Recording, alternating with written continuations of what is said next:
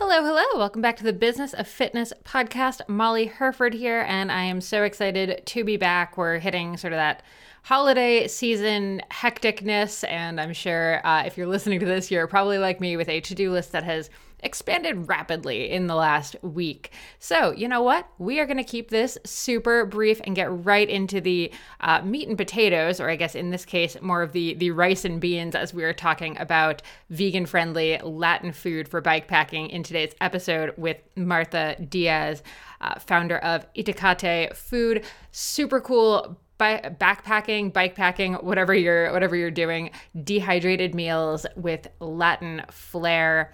Um, I absolutely loved talking about what it looks like to start a product-based business, especially one where you know you're not just figuring out all of the marketing and you know slapping some some labels on stuff you are actively in the kitchen dehydrating and making these foods figuring out how to make just amazing meals boil down or dehydrate down into you know food that you can carry along on the hike uh, and I did want to point out that right now, Itacate actually has some great sales going on for the holidays. Uh, I think their prices are actually super reasonable for backpacking foods to begin with, but they have great sales going and free domestic shipping.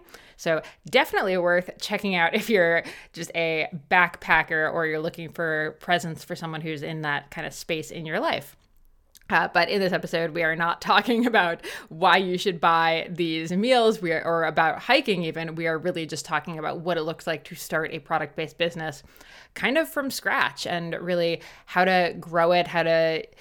Uh, you know, go from being a one woman show to still being a tiny company, but bringing on a lot of help. Uh, so I absolutely love this episode. I took a billion notes while we were talking, and a lot of the stuff was really relevant to me, even with you know a tiny publishing company where I'm not necessarily binding the books myself or anything like that, but I am, you know, dealing with a lot of fulfillment and stuff like that. So it was super super helpful to me.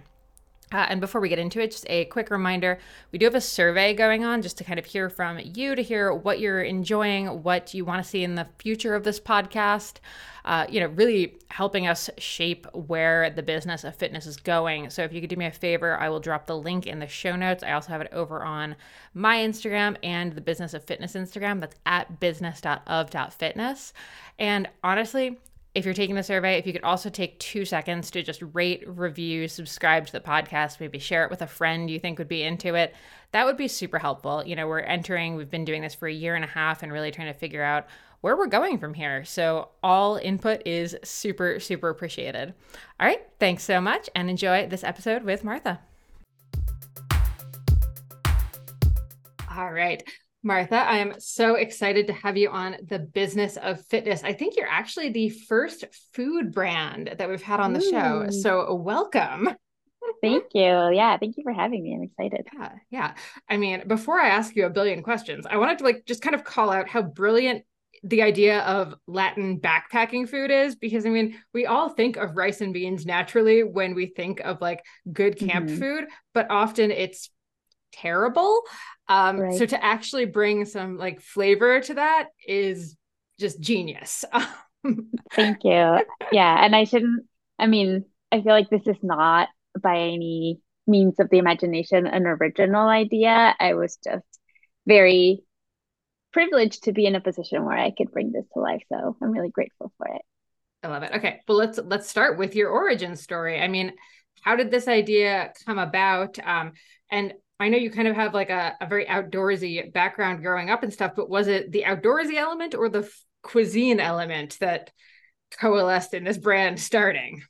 Yeah, I think honestly, it was a perfect storm of that the outdoorsy, like the fact that I'm an immigrant and food is just so, you know, so big. And to me, food is the biggest connector to culture, right? And so having that, those two things along with uh, my background in science and some experience in the in the consumer packaged goods industry, like putting products out into the market. So it was kind of the perfect storm of all that. And then, you know, pandemic came, sheltering in place, existential crisis kind of situation. Like, what am I doing with my life? Like, oh wait, this sounds amazing. Let's do this. We've all been there. Existential yes. crisis to business. Yeah, yeah makes perfect sense. Uh, what was your background in the consumer packaging and product space before this? Yeah, so my background is in environmental toxicology. And so I did a lot of like um, product safety and regulatory work, making sure that like products that were being launched into the market were safe for consumers. Oh, cool, cool which I imagine really helped as you were thinking about launching this. You sort of knew all of the like what you need to actually pay attention to because I think a lot of people love the idea of starting any kind of food thing, mm-hmm. but there's a lot that goes into it beyond just making the food and like now it's for sale. Yeah, and I wasn't in the food space previously. Um but I think having had that regulatory background helped me just like gave, gave me the confidence to be like okay i can look things up and like you know get well acquainted with this um, or even like filing the trademark. I remember getting a quote from uh, a service that did this and it was like $2000 to file file your trademark and i was like i do not have that kind of money to do this. So mm-hmm. just like going in there and having the confidence to do that kind of thing. Yeah yeah. Okay so that's actually a really interesting kind of point of like just starting a business, I think we have now been kind of fed this like starting a business is free. All you need is a mm-hmm. computer and the internet, mm-hmm. and like magically you have like a business. But mm-hmm. there are so many of these like not hidden costs, but things that you don't necessarily get told when you're you know taking an online course that's like start your business today.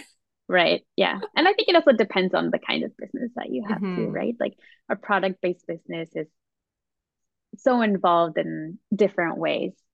Mm-hmm. I don't know. Mm-hmm. I think every kind of industry has its nuances. For sure. But yeah, I agree with you. Yeah. Okay. So talk me through, you know, it's the pandemic's going on, you're sheltering in place. Talk me through like start to not finish, but like idea to you have packages of dehydrated food that are now for sale. What what were some of like the broad stroke steps to get to this point? yeah, it came about before then, even. I mean, I hadn't, I had been wanting to start backpacking for a long time, but just like didn't, I didn't feel comfortable making that leap. And honestly, like it just seems so far fetched because it just, you know, the gear and like the logistics, and I didn't really know folks who were doing it. And so, um, for actually for my bachelorette celebration, one of my best friends, Sam, um, Samantha, her roommate had taken her out on a backpacking trip and just showed her the ropes and you know told her like this is how you navigate this is the gear that you need like all of that stuff and like lend her all these things. And so she felt confident enough to say to me and my group of girlfriends like hey why don't y'all come to seattle come to the northwest and let's go on a backpacking trip. And so that was such an amazing experience and it probably wasn't the best idea to go with somebody who had been once previously. um, but now I think back, like if if that roommate hadn't taught my friend Samantha, who taught us, and then now I'm bringing folks out who are first timers too. It's like this person sowed that seed, right? And then mm-hmm. now it's making all these ripple effects. But anyway, going back to the story, um, yeah, we were having an amazing time backpacking, and it's you know decided to make a part of our lives, but the food just wasn't there. And when you're doing things like backpacking, that kind of activity is type two fun. So it's more fun in hindsight than maybe in the moment. And so when you're going through something hard, it's nice to have something comforting. And I remember reading an article during Shelter in Place um, from the Seattle Times ranking the best backpacking meals. And they decided that the best they said in conclusion these are the winners not because they're the best tasting but because these are nostalgic flavors to us and these are flavors that are comforting in times of you know when you're going through something hard mm. and that just blew my mind because i didn't realize that people could have a nostalgic connection to the foods that were already available on shelf um, and that other people weren't having this discomfort with the food. Like it wasn't just like, oh, it's you know neutral food. It's like, oh, this is food that I never eat. Why am I eating it out here? um, And so we were just whenever we would go out on on backpacking trips, we would fantasize about like, oh man, wouldn't it be so cool if we had some chilaquiles right now, or if we had, you know, some lentejas. Um, and so the idea stayed in the back of my mind. And when I was working in industry, I was somewhat of an entrepreneur where, you know, I was doing things within the organization to, um, I don't know, like holding brainstorming sessions to help with certain initiatives or like doing things like that. Um, so I always had a very curious mind and I was really motivated to start something once you know, shelter in place hit and my job became even more stressful than it was previously. And I found myself at this crossroads of do I continue on this path and and look for something similar? And the thought of doing that just kind of made my stomach turn. Or do I, you know, go in this other path and like create this thing that it's been sitting in the back of my head? And so yeah. Okay. So I let's talk about the cooking element of it first. How do you figure mm-hmm. out how to make these meals so they are like dehydrated and freeze dried while still like maintaining the the good flavor? Because I mean, it's that's not like an easy task. What did the experiment phase look like here? Yeah, yeah. So first I had looked into like what were people in the market doing already. Um, and I found that folks were either freeze drying or dehydrating it seemed like dehydration was the easier way to produce the meals. And I, you know, bought a um, tabletop dehydrator and did some experiments there. Um, the flavors were just not coming through. I was getting this like bit of like a burnt aftertaste in the meals, and it just like I didn't want to put something out like that. Um, and so I did a lot of research, and I found yeah, like freeze drying is the way to go, and it keeps the the colors, the nutrients better. It's the shelf life is longer, um, but it is more expensive and more time consuming. Uh, but the biggest thing, like the biggest upside to me, beyond like obviously keeping the flavors, was the rehydration time. So when you rehydrate a meal, it's the time you know between like adding the water and when you can eat it. Um, it's so much shorter. So that's why a lot of our, meals have a five minute rehydration time, whereas some meals on the market might have even a 20 minute rehydration yeah. time. And Which that is very is... frustrating when you've gotten mm-hmm. to your mm-hmm. campsite and it's like 7 p.m. and you're starving. Yeah. yeah. And when it's cold out too, you know, like you want to have a warm meal. Mm-hmm. Um, That's so right. That By the time they rehydrate, the food's already cold. I've had right. this many a time on hiking trips. Yeah. yeah. And then okay. you're just eating, eating crunchy food. yeah, yeah, exactly. So, how does freeze drying work? Did you have to like? Is that something you have to do commercially? Is that like a thing you can get on Amazon? How does it? Yes, there's a whole there's a whole part of the internet devoted to this because there's a lot of folks who do you know like prepping, and so I found myself in in that part of the internet which was interesting. Oh, um, oh, you don't mean yeah. food prep. You mean doomsday prep. Yeah, yeah. okay, amazing. and man, they do, I mean, they do a lot of trial and error. Uh, so that was really interesting. Yeah, there's a company that sells, um, it's basically that's their target demographic. And so they sell at home freeze dryers that are fairly small. So then I started with that. Um, and yeah, when I was, it worked really well, and I was very pleasantly surprised. Um, these machines are quite small, and then recently I bought a bigger one that's you know from a different company that's that makes these like huge ones. But I remember when I was trying to look to see like, can somebody, can I have a third party make the product? It was really, it's been challenging because most freeze dryers, most freeze drying, um, like co-manufacturers all they want to do is slice fruit and freeze dry it or like just do something really simple. And we're making for example for the chilaquiles we make our salsa from scratch as if we were going to make it at home but just in like huge quantities and freeze dry that and mix it with with the other ingredients. Um and so yeah that's where like our literally our secret sauce is like making the sauce. Our secret sauce is making the sauce Mm-hmm. I love it. I love it. And I think, you know, what we talked about before we hit record is what people may not realize because you've done such a fantastic job with branding and everything is that you are still making this stuff like you. It is still you yes. in a kitchen doing this, which is yes.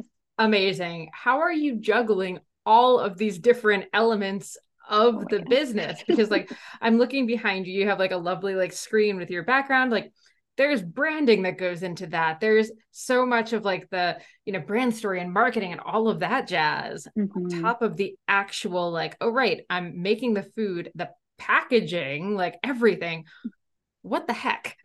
yeah, yeah. I mean, some things I sometimes I feel like I'm not juggling it, uh, but yeah, it's been a lot. I think I started with the branding. I mean, there were before getting to a launch or the road to a launch was a lot of like parallel pathing of the product development, of the branding, uh, developing a marketing strategy, all of that. Um, my brother's a graphic designer and so him and his good friend developed a lot of the branding and there was a lot of back and forth and i knew coming from the consumer packaged goods industry that branding is just so important because when a consumer especially in this category of backpacking food right they're standing maybe at REI or at any sports shop and they're looking at the labels but you can't even see the food you're just going for how like what feeling it the label evokes and mm-hmm. the descriptors.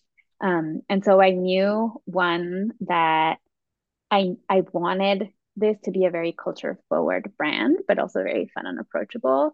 Um, yeah, and then to to have that element of um, delight for folks who are in culture who are like, oh wow, like, and I've had this people, you know, write write in and say like, wow, I never thought I was going to be able to see this. Mm-hmm. And I mean, also like just completely from like uh just normal consumer, it looks like no other like backpacking meal that I've seen. Not in a way that it's like so different that it's like shocking and I wouldn't think of it as backpacking mm-hmm. food, but it does just stand out so well. Like I can picture it on a shelf with all the other meals and be like, I would mm-hmm. go for that one. Like that one looks Thank like, you. Yeah. I was, good. yeah, in my past life, I had worked on products that were like really great products, but then they didn't perform well on shelf because, you know, people have, when you're scanning a shelf, you have seconds, right? Mm-hmm. For your product to be to be looked at. So I knew I wanted something attention grabbing and yeah, got well, it resonates. Yeah, yeah you, you got it. It resonates for sure. Uh, and talk to me about the name of the brand. Itacate. I'm probably still butchering the pronunciation, but I'm yeah. trying. no, you're very close.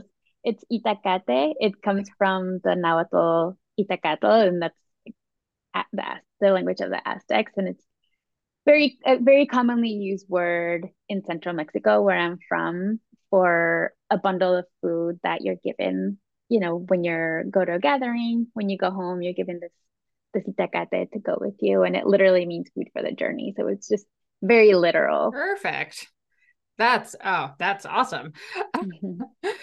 um and okay, starting this new business, like going into this, how did you how did you make that leap? Because I think that initial like okay i'm doing this. And obviously this is something you have to pour so much time into. It's not like oh this can just be like a very casual side hustle. This is right. very clearly a huge thing. Um how did you know when you were like ready to do it? Or like what gave you the the oomph to to make that jump?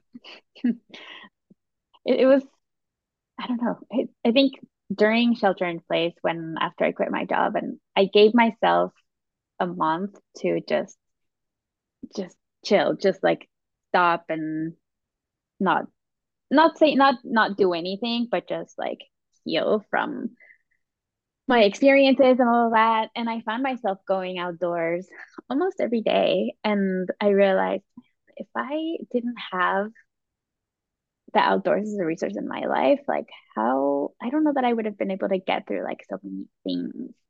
Um mm-hmm.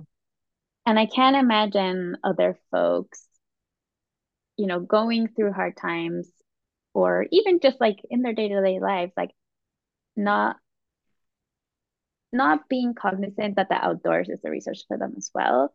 And so I want the outdoors to be more inclusive. And I'm really much, you know, inspired by the work that organizations like Latino Outdoors, like Outdoor Afro, are doing and have been doing for a long time. Latino Outdoors just had their 10 year anniversary. And so I wanted to be part of that movement. And I thought, like, what better way than to do it through food? And I started thinking of, like, okay, what are my skills? Um, and what are my passions? And I just kind of created the perfect job and the perfect, I, you know, company for me and kind of like jumped into that. Mm-hmm. I love it. I love it. And actually, I hadn't written this down, but as I was looking through your whole website, one thing I was like very surprised by was actually the affordability of your meals. Mm. Um, it, compared to a lot of the ones that I see on the shelves and stuff. Like, has that been like an important thing for you to keep the the prices? I mean, it is like it's small. It's I'm gonna say gourmet. This is gourmet mm. backpacking food here. You know, we're we're making the sauce ourselves. Um, you know, is that like an important part for you to actually keep it where it is still in that like accessible space?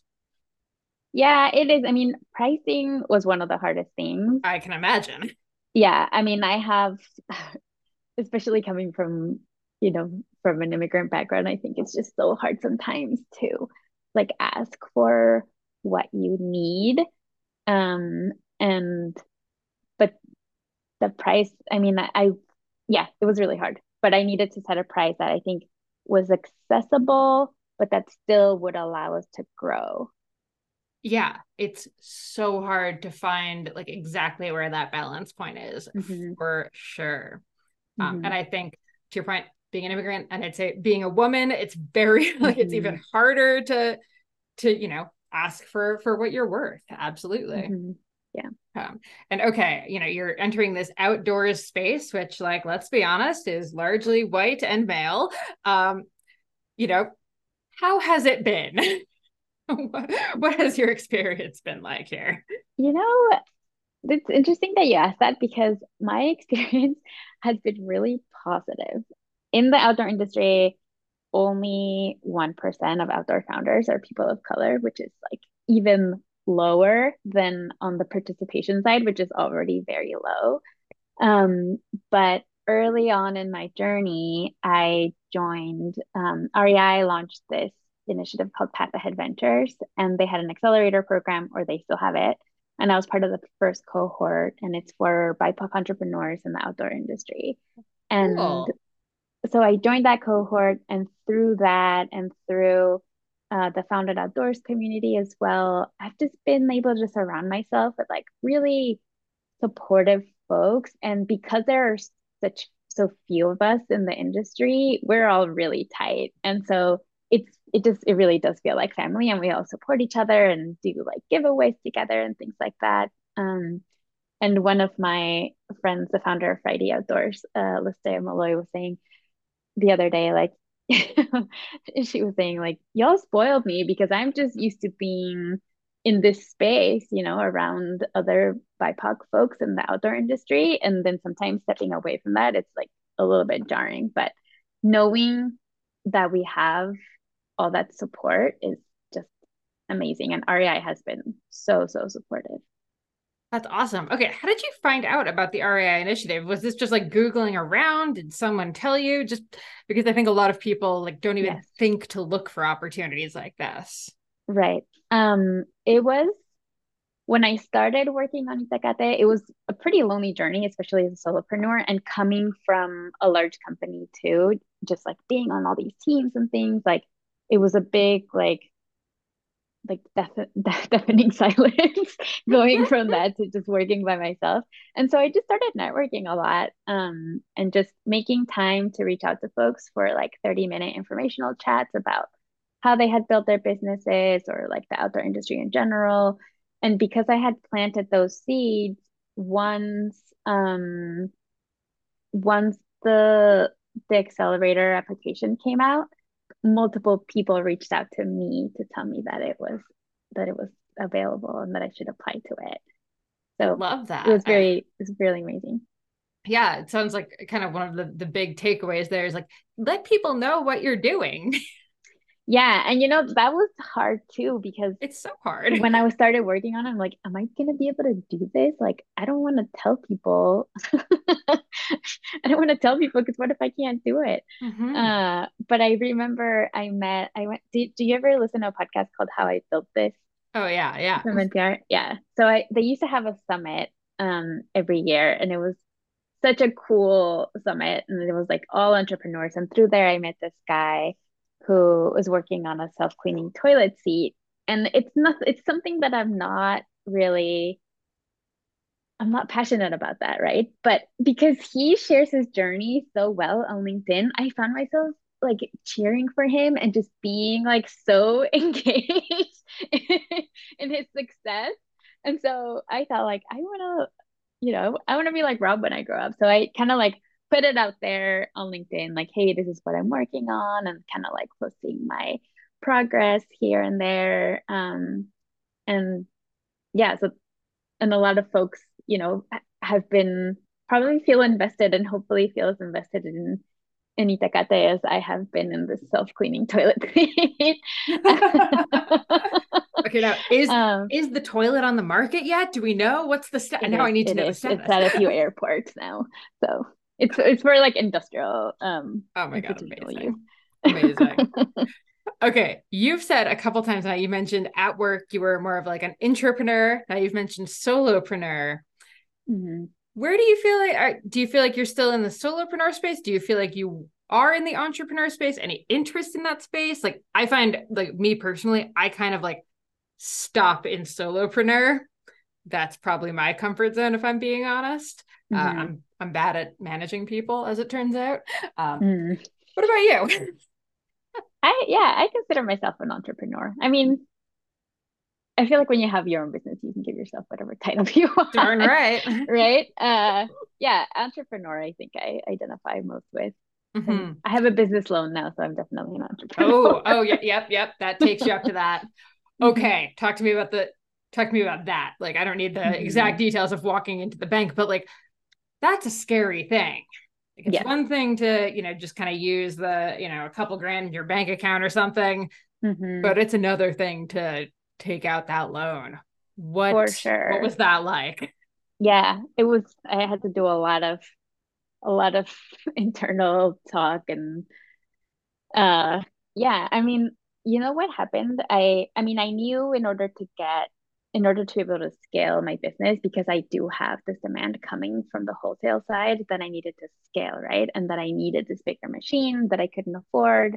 Um, and I'm working with a SBDC coach. So in the US, the Small Business Administration has like chapters that are regional and there's free business coaching. And so my coach through there got like really pushed me to get really crisp on my finances and on my forecasting.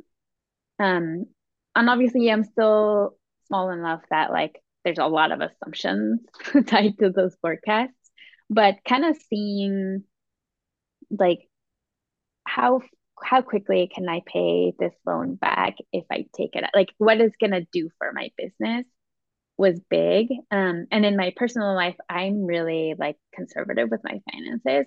And so the thought of taking out a loan was just like, oh no, debt is bad. But mm-hmm. in the business world, if you're taking out debt to, if you're taking out the debt to invest in your business and your forecast show that it's going to grow your business, then that debt is an investment. It's not like you're spending it on mm-hmm on things that yeah are not going to bring the money back. Yeah, yeah. Okay, I love the point you just made about the like small business coaching and stuff because again, I think mm-hmm. a lot mm-hmm. of people don't realize how many free resources are out there in a lot yes. of states. Uh, we have it up here too in Canada. Like so many, even just towns have stuff uh, mm-hmm. for like local entrepreneurs. I think that's yeah. So like it sounds like you've done such a good job at like tapping into all of these different networks and really like getting that help and mentorship and taking advantage of that. Yeah. How the hell do you have time to do that? And you know as we said before like you spent yesterday in the kitchen. Like, mm-hmm. you're still the one yeah. making the sauce.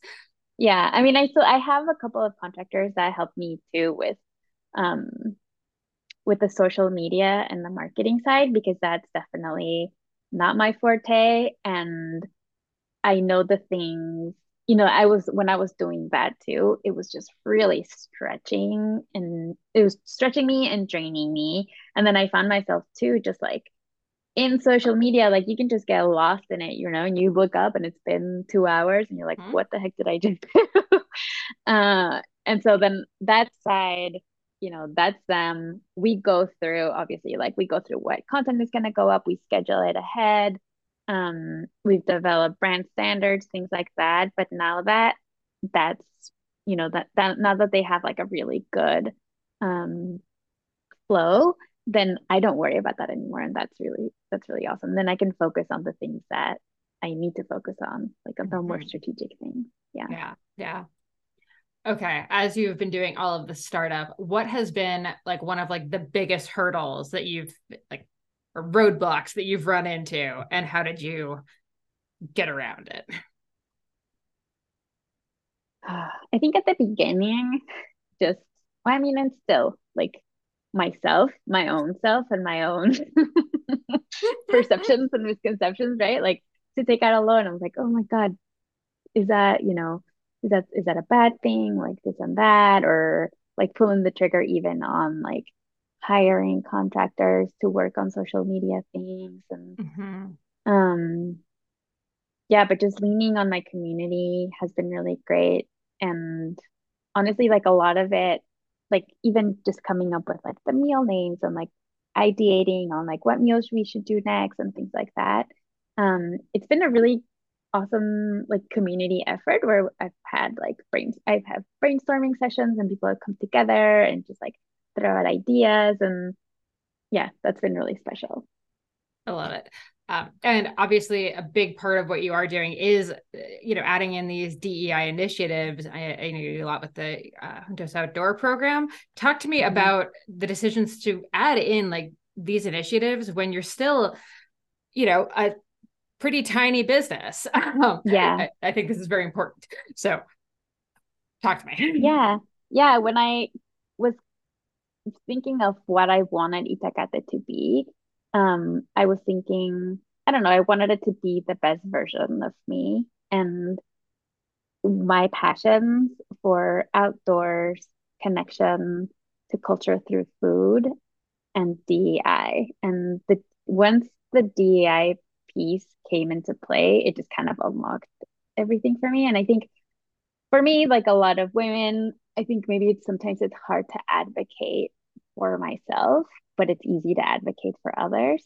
And so a big drive for the creation of Itacate is to di- diversify the backcountry menu and the, just the outdoors in general. And you know, like I said earlier, I was inspired by the work that all these amazing organizations are doing, and so to be able to support them at the same time um, has been really special. And you know what's really interesting that you say like you're so tiny, like why are you doing this now? At first, I you know there were some folks who said like just don't don't do that part yet or stuff like that. But it has been a really awesome partnership um, to have these organizations because I'm getting a lot back from them too. Like they're the ones that are like telling everybody about us and you know like spreading the word or like if they have um, a grant for food they make sure that they get our food.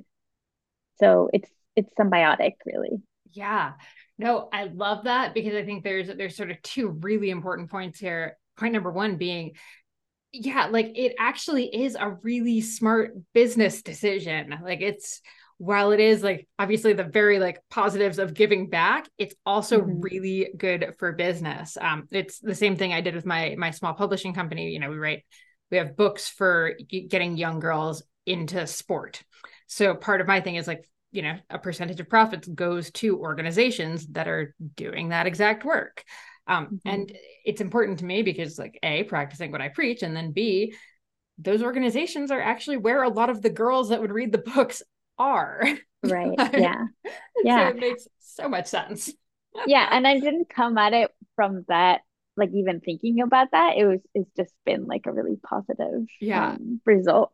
Yeah, it turns out, yeah, doing doing good is good. what do you know? Who would have thought? Yeah.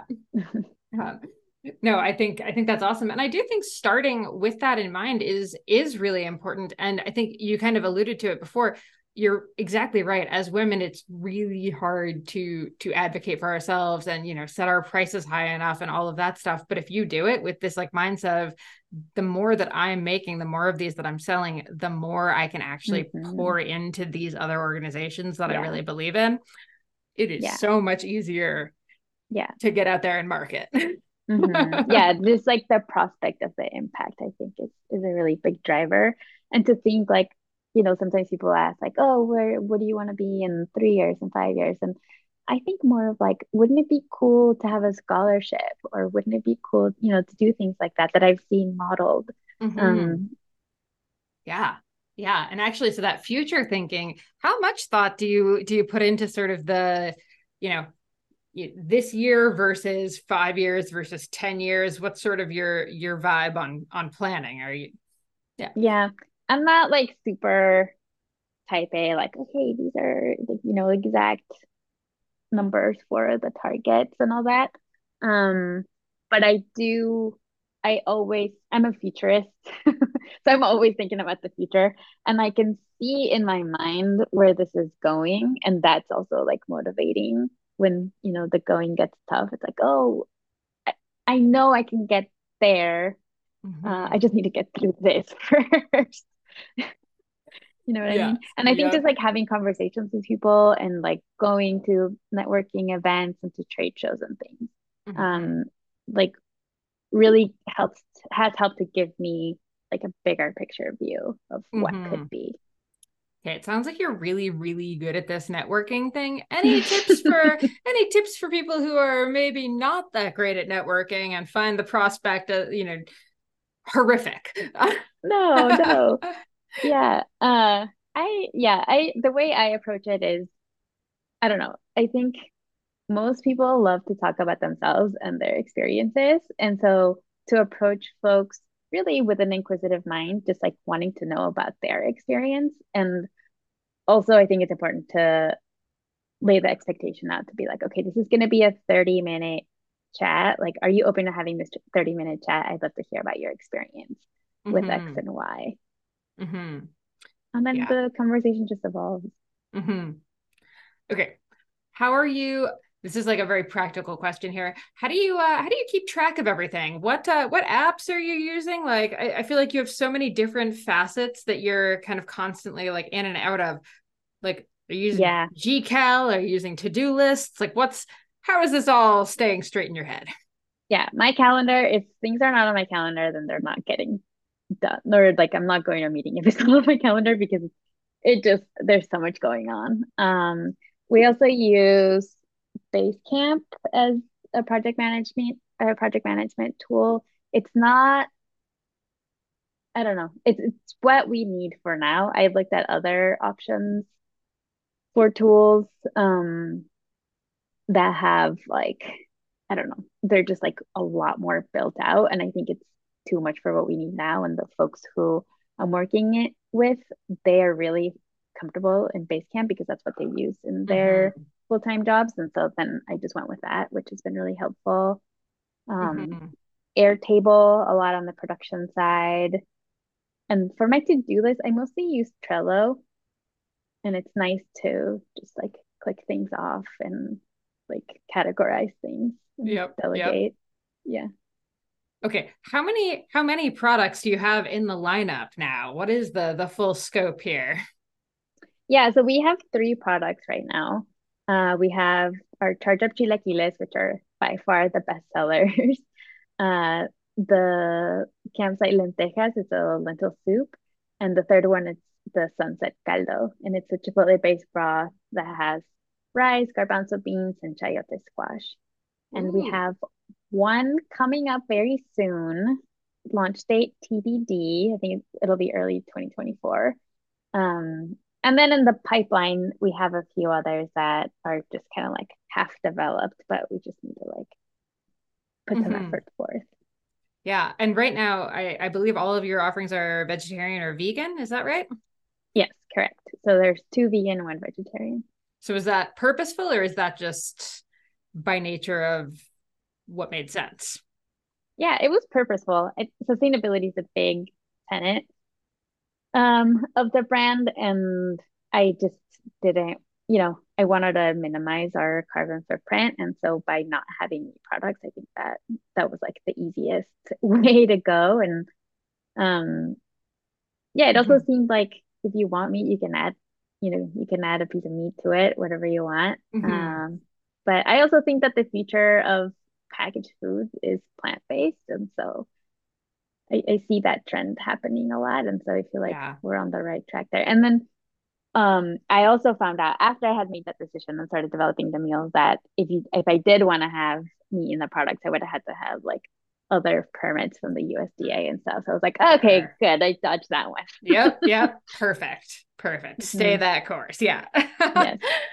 and okay with with everything you have going on making time to continue doing any of this outdoor exploration for yourself um i imagine mm-hmm. like you know it's probably hard to fit in but at the same time it's market research right like you kind of have yes. to make time yeah yeah and honestly like it's so easy to just get bogged down in work mode um that like i have to take as much of the weekend off for the most part as I can, yeah. or just like have like some semblance of balance because it's so easy to burn out. Like I about a month ago, like I was feeling really burnt out, and so I just you know told my husband like we need to just take a week off and and go somewhere. So we went off and did a road trip up the coast and camped and did a lot of trail running. And there was the best part about it was that there was no reception, no cell reception. So it was just like oh, completely amazing. disconnected. Yeah. Oh. And it's also been a fun, like also doing backpacking trips with other folks, especially um like taking out folks who are new to backpacking has been really special too. Yeah, yeah. I love it. And it's all kind of in the name of like market research and product development too. Yeah. Although sometimes it does feel like I like work, you know, like, like, I have to take it turn it off. Like, okay, is yeah. like i'm not cooking for you this trip this is your problem bring your own snacks yeah or you know my social media people will be like oh did you can you take this video or that picture and then the you know they'll be like yeah yeah and then at the time i'm like i don't want to i just want to enjoy it yeah no i think the weekends is actually such an important thing because it is so tempting when you're starting something new mm-hmm. or even when something actually you know is gaining momentum it's so tempting to just keep working, keep working, keep working. But I think you're exactly right. This is how you end up burned out and the whole thing shuts down. Yeah. Yeah. There's just one of me. So exactly. Exactly. Okay. Well, before we wrap up, tell everyone where they can where they can find you, where they can get these delicious backpacking meals, all the things. Yeah. Uh, so currently our meals are on sale on our website at itacatefoods.com. Also available at garagegrowngear.com, flipfuel.com, and then very soon uh, at Death Valley National Park here in California. Uh, and then in cool. early 2024 at a handful of REI stores. That's okay. How did the Death Valley thing come about? That's awesome. yeah, um, there's a company called Xanterra, and they do they handle all the concessions for the U.S. national parks. And so they were. I was at a trade show called the Big Gear Show in Colorado, and REI, even though you know we're done with that accelerator program or whatever, because they continue to support us, they rented out this like huge booth and brought out like all the shelves, everything. All we needed to do was bring the product and which you know like i would have never been able to exhibit at that trade show at this point um, mm-hmm. and so i was able to meet the buyer from Xanterra there and had a lovely conversation and she's excited about the meals and is bringing us on oh that's slowly. awesome yeah yeah now, actually before i let you go you we've talked about trade shows a bunch or like we've kind of like they've mentioned them do you think it's worth even if you can't necessarily afford the booth space because like you say it is prohibitively expensive oh, yeah. to do mm-hmm. any of these do you think it's mm-hmm. worth going as like if you're in this space just like going and having some stuff with you and just kind of like being there yeah absolutely um i went to my first trade show before I even was involved with Path Ahead Ventures with REI. and I remember I asked this exact question to Charlotte from NARA. I don't know if you've um, spoken with them, but she said, like, yes, absolutely go network, like do all these things. And I went and I just felt like such a fish out of water, you know, like introducing myself to people. And, uh, but it was a really great experience great networking, great education sessions. There you know, there are groups who present on trends like industry trends, demographics, all of these things that those reports are so expensive to get your hands on. Um, so to be able to go and go to these sessions and see what's going on is really cool. And then you get to see also like the folks that are there exhibiting product that's coming the following year. So then you really get to see the trends. And as a small startup, like we're so much more nimble than a big company, right? So you can you can pivot much more easily to follow mm-hmm. the trends or um get in get on that ride that wave, I guess. Yeah. No, I think that is so valuable because I think a lot of people assume that if they can't present at a trade show or exhibit at a trade show, then it's not mm-hmm. worth going. But yeah, it seems like, and that way, even if you do end up exhibiting in a couple years you've kind of been there you know what's yeah. what it's a little mm-hmm. less stressful because i imagine right. that like that sounds terrifying to me so yeah i remember walking around like interbike which was like the big cycling trade show you know mm-hmm. in vegas when i was 23 24 years old and just being like terrified because it was just so big and just so much happening. And right. Yeah. Yeah. I, I know exactly what we're talking about. Yeah. okay. Uh, so you can find that there online and Instagram. Where can everyone find you? Yeah, find us at Itacate underscore outdoors. Perfect. Oh my gosh, Martha, thank you so much for taking the time to chat about all of these different topics in entrepreneurship and growing a grassroots business. This has been so much fun. Yeah, it was so lovely to chat. Thanks for having me, Molly. Thanks so much for tuning into the Business of Fitness podcast. Hopefully, you got a lot from this episode, and hopefully, it's going to help you with your business in the fitness industry. Make sure you're following along with me over at, at Molly J. Hurford and at business.of.fitness over on Instagram. Keep up with Feisty over at livefeisty.com for tons of fun stuff. And of course, if you like this podcast, make sure you subscribe so you never miss an episode and leave us a rating and review. Thanks so much, and we'll see you soon.